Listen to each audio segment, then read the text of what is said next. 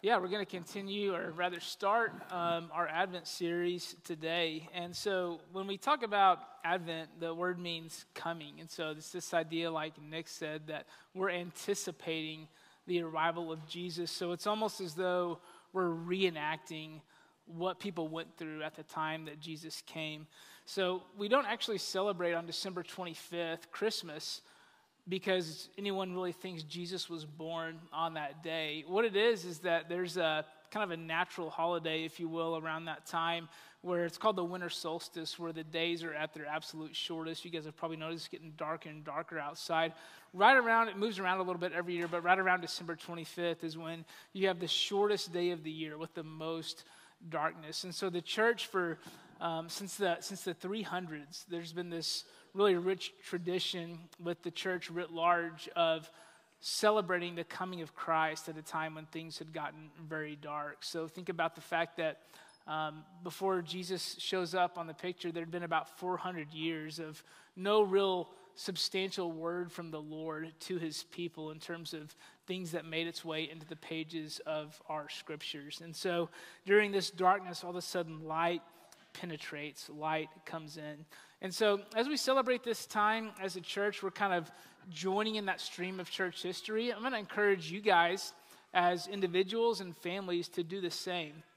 It can be really tempting around this time of year for Christmas to become all about presents. I don't know about what your story was growing up, but I know for me, that, that was the expectation, right? Like when Christmas came around, it was all about, as a kid, like presents, getting um, and giving gifts, and that kind of stole the show.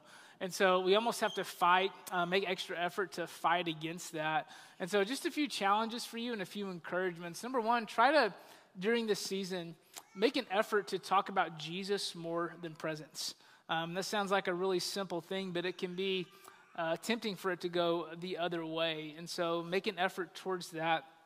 Um, there's lots of resources you can do as a family to kind of help put the focus of the Christmas season on Jesus and keep it off of some of those other things. And so, one of the things our family does, and I know a lot of families in this church have been doing, is there's a book series. It's historical fiction. It's called Jotham's Journey. And Jotham's Journey is actually just the first of about five books that is historical fiction that follows the life of these uh, young children and what's going on with them around the time of Jesus. And all of the books kind of culminate in the birth of Jesus, but it helps people kind of climb into the story, and our kids get excited about it, reading it every night um, during the Advent season leading up to Christmas, and helps us keep that focus where it's supposed to be.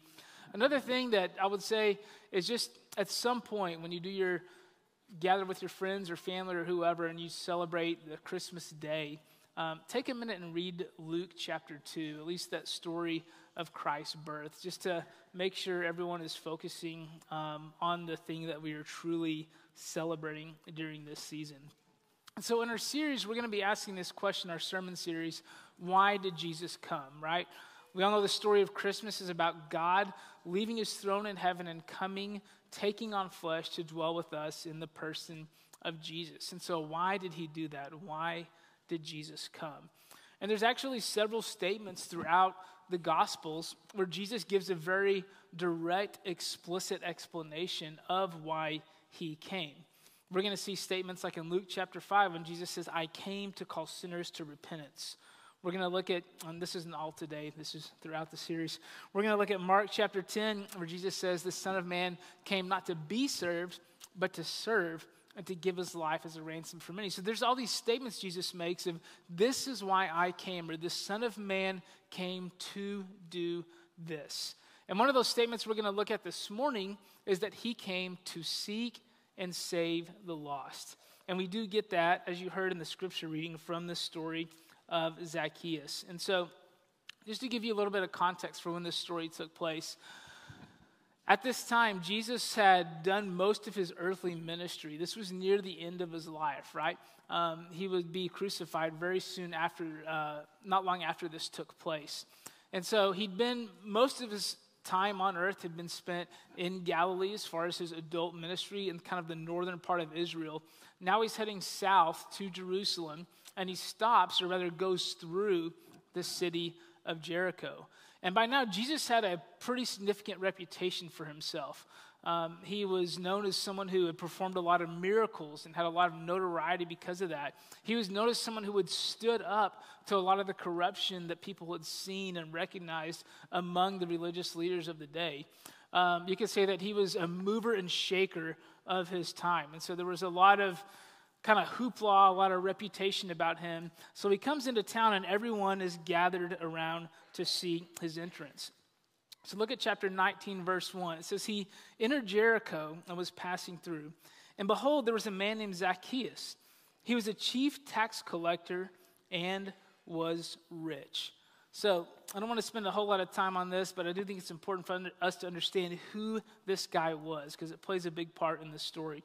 It says he was a chief tax collector and he was rich. So here's what that would have meant as far as the way Jewish people would have seen Zacchaeus.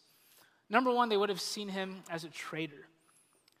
Because at the time, the Jews were living under Roman occupation, dominion, and rule. And they didn't like that, right? No, no one would like that, right? Being ruled and governed by this other foreign power, right? So they resented Rome. And what they resented probably even more was anyone among themselves who kind of sided with Rome. They hated the idea of paying taxes and tributes to this foreign government. And so when one among their own brethren kind of enlisted himself as part of the Roman regime who was then taxing the people, he would have been seen as somewhat of a traitor to his country for siding with Rome. Not only that, but he was profiting off of the backs of the people. So most of the people in that day would have seen him as like skimming off the top. It's like, hey, look, we're over here doing an honest man's work, trying to provide for ourselves. You are not. You were just Rome's puppet who's skimming it off the top and kind of stealing our money to pad your own pockets. And in doing so, because he was a higher up in that um, tax regime, he became rich.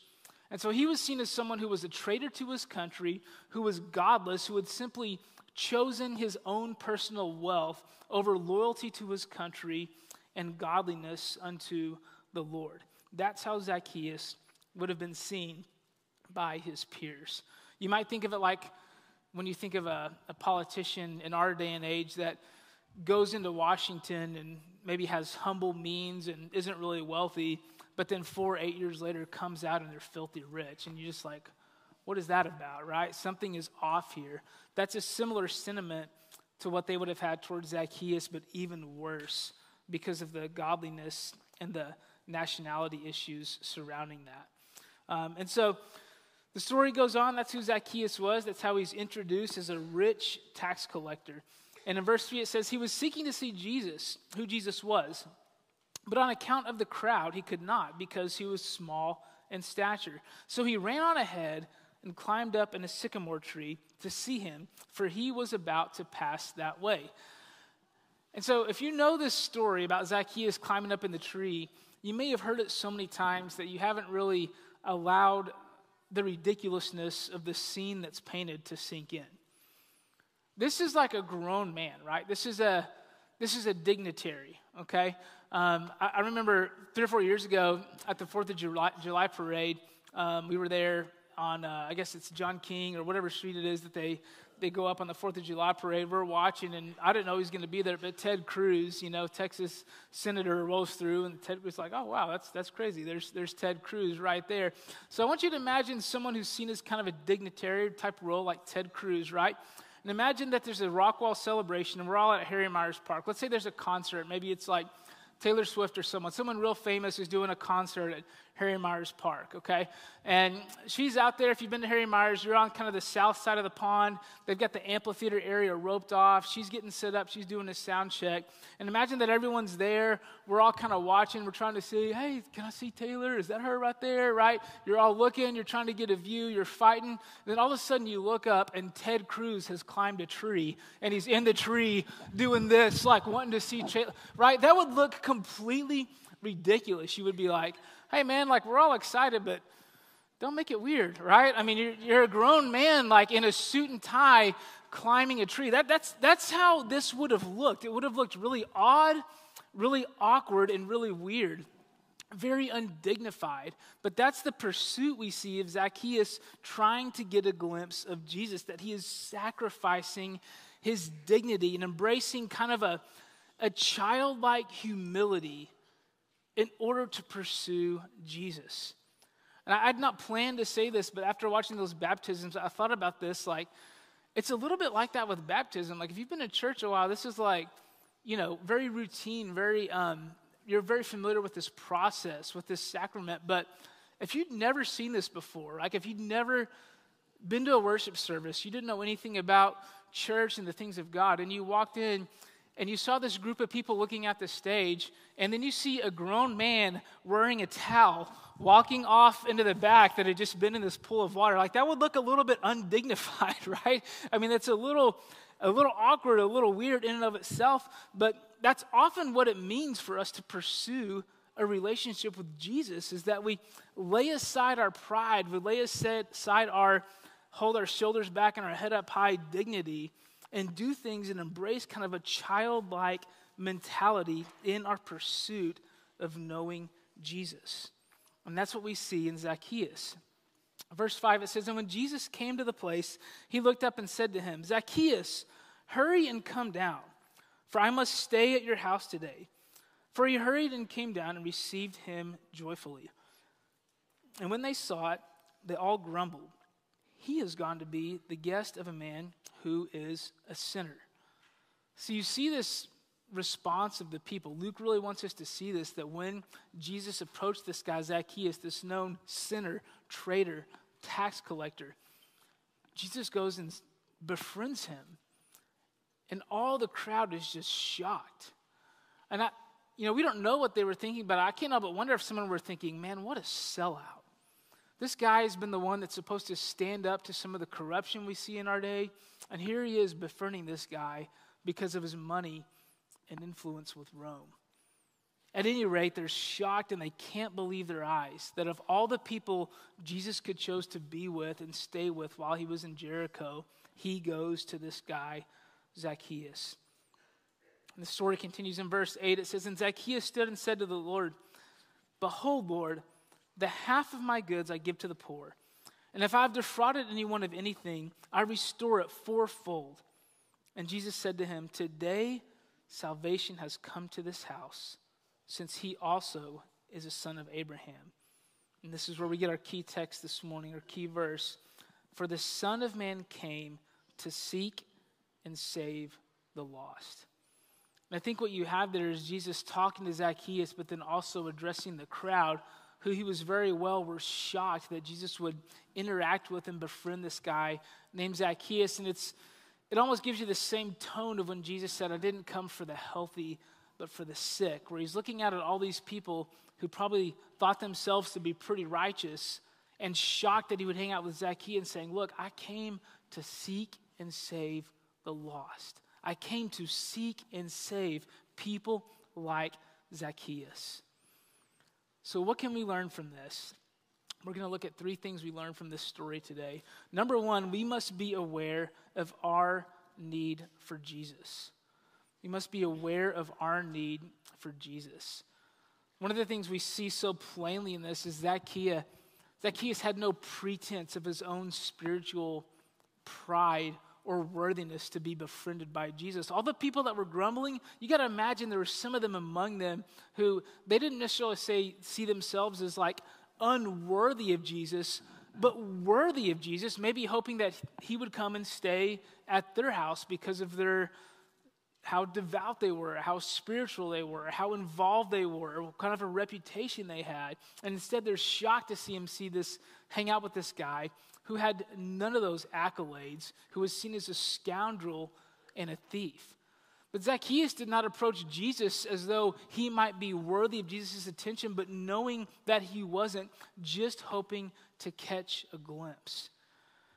And friends, we would do well to remember that outside of the work of Christ in our lives, we were a lot like Zacchaeus. That had Christ not entered the picture, come and died for us, adopted us um, to be God's sons and daughters and made us holy, apart from Christ's sacrificial work for us, we stand like Zacchaeus, unworthy and unable to approach God. And that's a lot of the, if we really kind of individualize the movements and the drama of Advent, that's kind of what it's like that before Jesus came, we were in darkness. In fact, the scriptures say that as Gentiles, those who were not Jews, we were strangers to the covenants, foreigners to the promises God had given Israel, without God and without hope in the world. So we do well to remember that the darkness was not just the darkness in general, but it was the darkness of our hearts that we were stuck and lost in had Jesus not interceded on our behalf. We must be aware of our need for Jesus. Second observation this morning we must be aware of others' need for Jesus. One of the most striking things about this story is that Zacchaeus had any interest at all in this rabbi that was coming through town. Right? Everyone would have looked at Zacchaeus and thought, he wants nothing to do with that.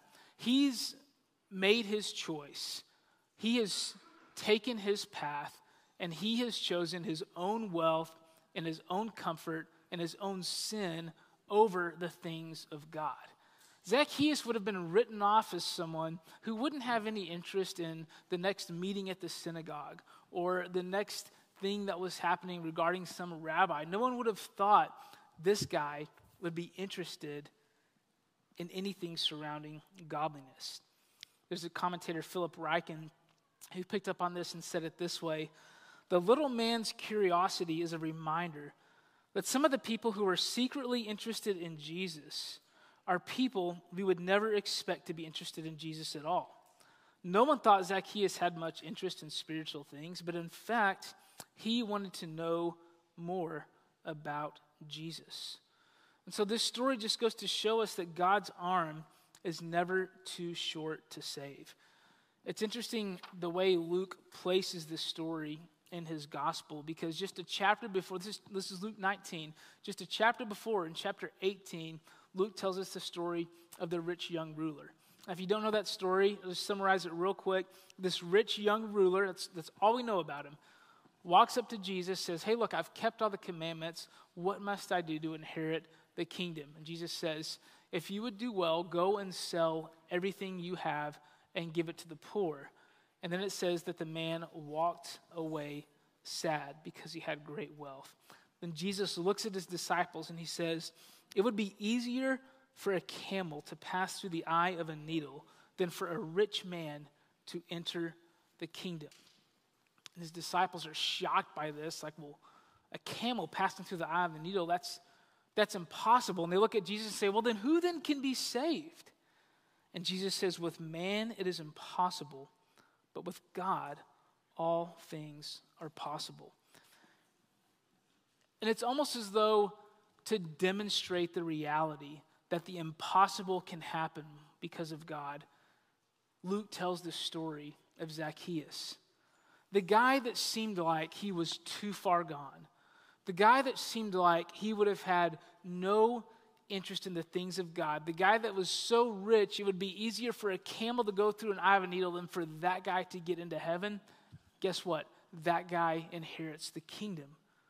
Not because of his work or effort, but because of God's rich and lavish grace and mercy bestowed upon him. And so, as we reflect on that, I want you to think for just a minute because it's easy to talk about that in generalities, right? And kind of an ethereal sense of, yeah, we know there's people out there that look like they're not interested in Jesus, but deep down maybe they really are. Let's make it real. Think about someone in your own life that you have just written off in terms of the things of God.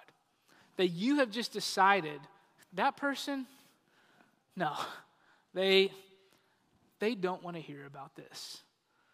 They've made it very clear with the way they live, the way they talk, the things they do, that they have no real interest in the things of God.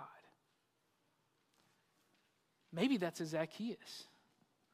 Maybe that's a person that on the outside looks like they have no interest in the things of God, but, but in the inside actually is very interested and very curious about you, maybe about your church, and maybe about the things of God.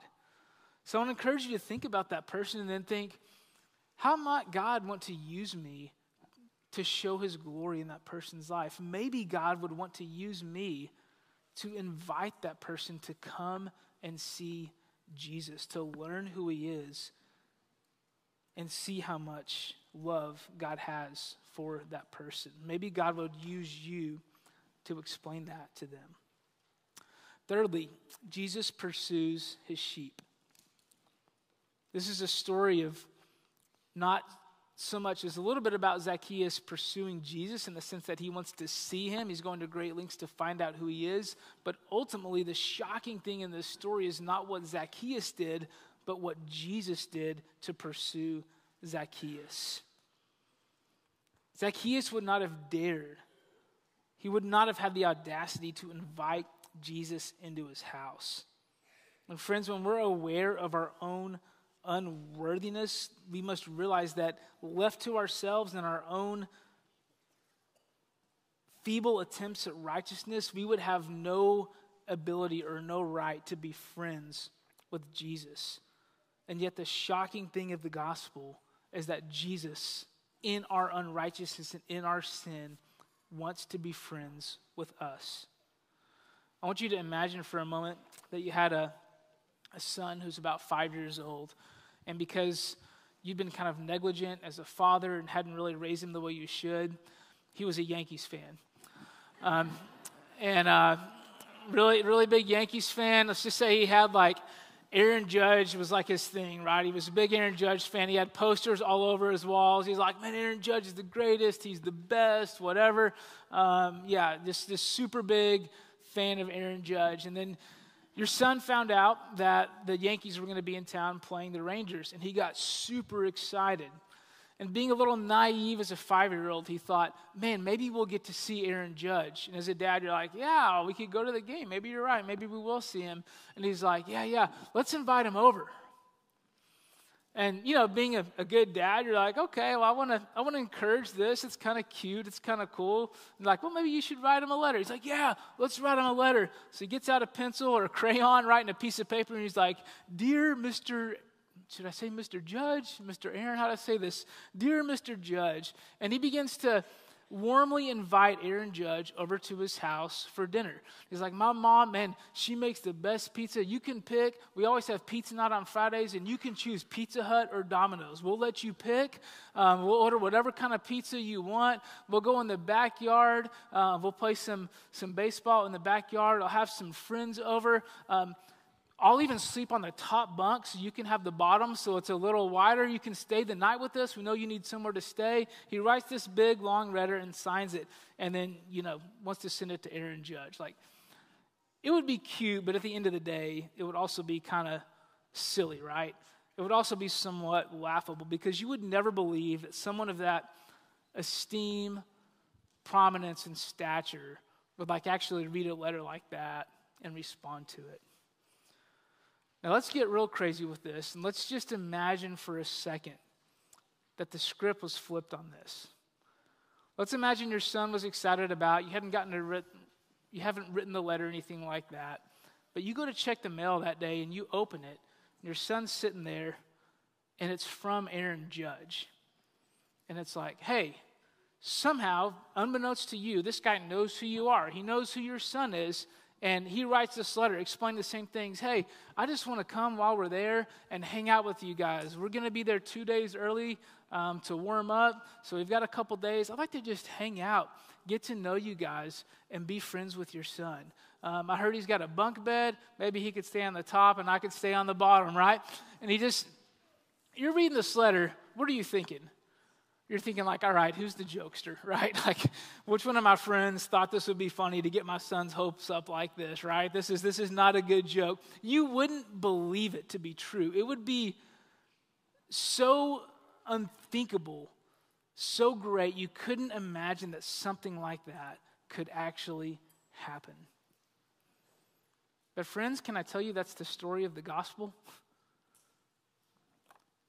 That the god of heaven who made the seas and the earth and all that is in it from his position of stature and prominence and esteem that we would think naturally completely unapproachable, wants to be friends with you.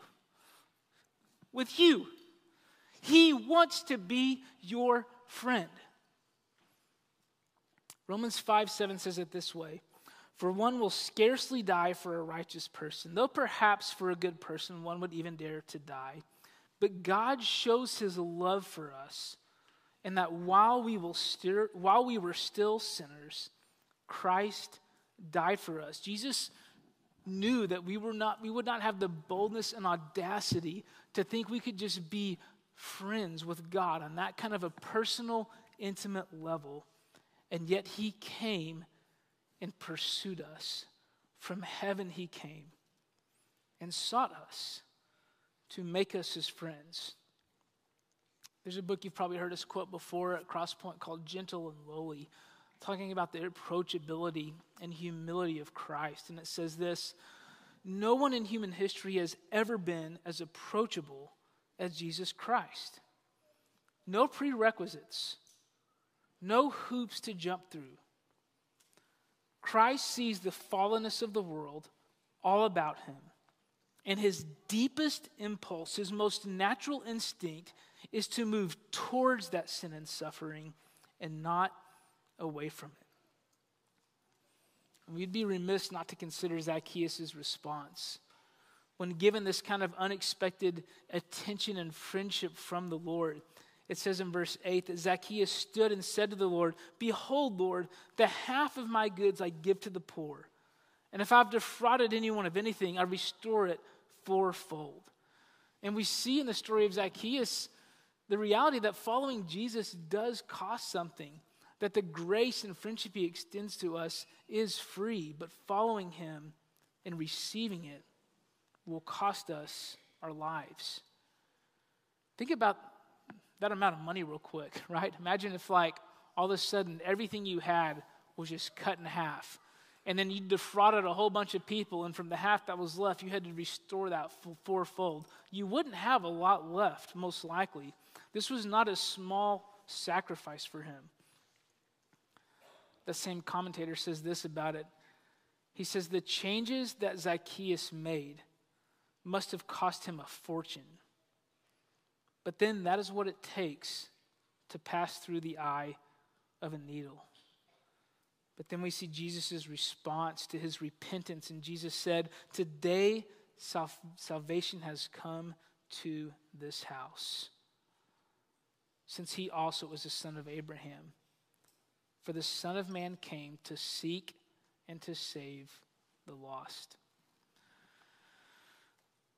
This picture we see is a picture of a good shepherd seeing a sheep, a beloved sheep that has gone far astray, laying everything aside and at great cost to himself, going to rescue the beloved sheep.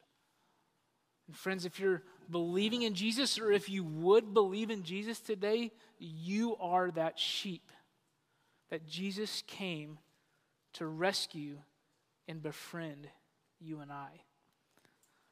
We're going to end the, ser- end the sermon time a little differently today. I'm going to ask you, we're going to move into Lord's Supper time, but go ahead and take out the, the bread and open the juice part and kind of get that ready. Um, I'm going to read a, a poem, actually. This poem was written in the 1800s and was later uh, made into a song. Pretty cool story behind that if you want to look it up later. But um, it's a song about the, the parable of the lost sheep and just kind of dramatizes the story of Jesus going after the sheep that was lost. And so, as we read this, I want you to think about it in terms of the Lord's Supper, of which we're about to partake, of the Lord Jesus coming and at great cost to himself, at the cost of his body being broken and his blood being spilt, pursuing and going after us as his lost sheep. There were 90 and 9 that safely lay in the shelter of the fold, but one was out on the hills away, far off from the gates of gold, away on the mountains, wild and bare, away from the tender shepherd's care, away from the tender shepherd's care. Lord, thou hast here thy 90 and 9. Are they not enough for thee? But the shepherd made answer, This of mine has wandered away from me. And although the road be rough and steep, I go to the desert to find my sheep. I go to the desert to find my sheep. But none of the ransomed ever knew how deep were the waters crossed, nor how dark was the night that the Lord passed through when he found his sheep that was lost. Out in the desert, he heard its cry, sick and helpless and ready to die. Sick and helpless and ready to die. Lord, where are those blood drops all the way that mark on the mountain's track? They were shed for the one who had gone astray ere the shepherd could bring him back. Lord, why are thy hands so rent and torn? They are pierced tonight by many a thorn. They are pierced tonight by many a thorn. And all through the mountains, thunder riven. And up from the rocky steep, there arose a glad cry to the gates of heaven Rejoice, I have found my sheep. And the angels echoed around the throne Rejoice, for the Lord brings back his own. Rejoice, for the Lord brings back his own. Friends, the shocking truth of the gospel is not that we get to rejoice over Jesus, but that he rejoices over us. His body broken. Take and eat. His blood spilled. Take and drink.